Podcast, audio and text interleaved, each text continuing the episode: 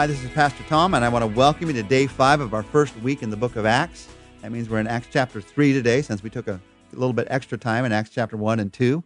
We're going through a chapter a day from now on so we can get an overall view of what God does in this early church and what God can do in my life, in your life. Acts chapter 2, what an incredible chapter. But you cannot live in Acts chapter 2. You can't live in Acts chapter 2 any more than Peter could build a tabernacle on the Mount of Transfiguration and stay there with Jesus and Moses and Elijah. No, you have to go out from Acts chapter 2 to make a difference in the world. Lloyd Ogilvie, in his book about the book of Acts, says the church was born to be a blessing. The wind of the Holy Spirit is to pick us up and carry us to people in need. The fire of the Holy Spirit is to kindle warmth and affection for others. The consuming fire is to burn out the chaff of judgmentalism and exclusivism. The ecstasy of tongues, of the tongues of praise, is to give us excitement for the ministry of the Spirit through others. Acts chapter 2, I would say, is the launching pad. But a rocket can't live on the pad. It looks impressive, but it never gets anywhere. It's got to get off the pad. Acts chapter 3 is, in a sense, the church blasting off as we see the disciples' faith. And I love the way it begins. It begins with the disciples having time for a hurting person, for a lame man. Acts chapter 3, verses 1 to 8. One day, Peter and John were going up to the temple at the time of prayer, at 3 in the afternoon.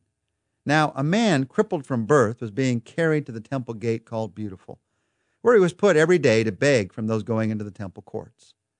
When he saw Peter and John about to enter, he asked them for money. Peter looked straight at him as did John. Then Peter said, Look at us. So the man gave them his attention, expecting to get something from them. Then Peter said, Silver or gold I do not have, but what I have I give you. In the name of Jesus Christ of Nazareth, walk. Taking him by the right hand, he helped him up. And instantly the man's feet and ankles became strong. He jumped to his feet and began to walk. Then he went with them into the temple courts, walking and jumping and praising God. What a beginning of the ministry of the church. The good news needs to personally touch the hurts of people's lives. And Peter, in these verses, God, through the life and example of Peter, gives us some strong, powerful teaching about how to heal the lame places in people's lives, how to launch people into new places of joy and abundance in their life. Because that's what following Christ is all about. How does this work? Here's where it starts. The first thing you do is you have to notice people's hurts. Peter and John are walking into the temple. There's a beggar there. Beggars were a common sight. Often you would walk by without even looking. But Peter stops, and John too. And intently they look at him. They notice the man's hurt. And being noticed in that moment gave the opportunity for Jesus to heal. The question is whose hurt do I need to notice today? And pray for them or talk to them or minister to them. Whose hurt do you need to notice today? You notice people's hurt. Second thing you do is you call on Jesus' name. This man's highest expectation was money, silver or gold. Maybe they're going to give me some money. Peter needed to raise his expectation. So he gave him not what he expected, but what he needed. He didn't fulfill his wants, but he met his need. Uh, the question I have as I look at this is how often do I give somebody silver or gold what they really need is Jesus Christ? How often do I encourage somebody, but not take a moment to say that it's because of the love of Jesus Christ in my life? Now, I'm not saying every time you give somebody a word of encouragement, you say, and I'm giving this to you in Jesus' name. That can sound a little bit goofy and self serving. But I am saying if there's somebody in your office that God has used you to encourage, and you've never been able to say to them, it's the love of Christ that's encouraged me. So, how can I help but pass on that encouragement to you? Just those few sentences can change everything. So, you share the love of Jesus Christ, but you do it in Jesus' name. The third thing that Peter does is this you believe they can believe. What I love about what happens here is he says, Rise up and walk, and then he sticks out his hand so that, so that this lame man can grab his hand so he can help him up. Peter's demand for faith was backed up by a hopeful hand of help. He didn't ask for faith and then just watch the man in judgmentalism, condemning spiritual snobbery. He didn't ask for faith and then laugh and ridicule. No, he stretched out his hand.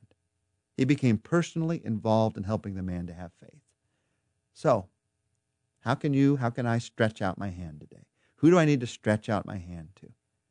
In, in essence, to say to them, I believe that you can have faith. Fourth thing you do. It all be, happens at the beginning of this early church. Fourth thing you do is you enjoy the Lord's work. They go into the temple together, walking and leaping and praising God. Peter doesn't say, Calm down. We don't want any of that here. No, people are filled with wonder and amazement. Part of launching out into all that God wants to do in our lives is enjoying all that God wants to do in our lives. Don't be so somber about it that people look at you and think, well, I guess maybe they're going to wait till they get to heaven to smile. I don't know. Start smiling now because God is working now. You enjoy the Lord's work. And as you're doing that, as we walk through what Peter did, you begin, number one, by noticing people's needs. Number two, you call on Jesus' name. Number three, you believe that they can believe. Number four, you enjoy the Lord's work. Number five, you give Jesus credit. You give him the credit. The people were looking and wondering at what God had done. And Peter was not about to let them think that it was somehow by any other power than Jesus Christ. From the very beginning of this story, why do you stare at us as if by our own power or godliness we made this man walk? The God of Abraham, Isaac, and Jacob, the God of our fathers, has glorified his servant Jesus. Peter says that in verses 12, last part of verse 12 and verse 13. The idea is you don't take the credit, you give the credit. In fact, Peter goes into a sermon here, and in this sermon, it's all about Jesus, even the names of Jesus. He has so many names for Jesus in this sermon. He talks about his servant Jesus, the righteous and holy one, the author of life, his Christ. You give Jesus the credit. And again, as I said earlier, you don't have to do this in an unnatural way. You just talk about what he's done in your life. One of the greatest ways to give Jesus the credit is by being grateful visibly grateful, verbally grateful for what Jesus has done. You give him the credit. Number six, what do you do to get people started to heal the hurts in people's lives? You set the right course. He is healed, but now he's got to go in the right direction. And immediately he hears a sermon from Peter, like everybody else, about the right direction to go. What's the right direction for you and I to go in this life? Verse 19. Acts 3:19 is one of my favorite verses in the book of Acts. I love this verse. Repent then and turn to God, so that your sins may be wiped out, that times of refreshing may come from the Lord. What's the right direction to go in life? Repent and return. It's a simple formula. It's a little R and R, not rock and roll or rest and relaxation. It's a little repent and return. And when you do that, you get removed and refreshed. Their sins are removed, you're refreshed in serving Him. Repent. What's the direction that God wants us to go? Repent does not mean you're going down. Repent means you're turning around. That's what the word means. It means a second chance, a new chance, a new start. It means a U turn. That's the right course. I'm going my direction. I make a U turn. I'm going God's direction.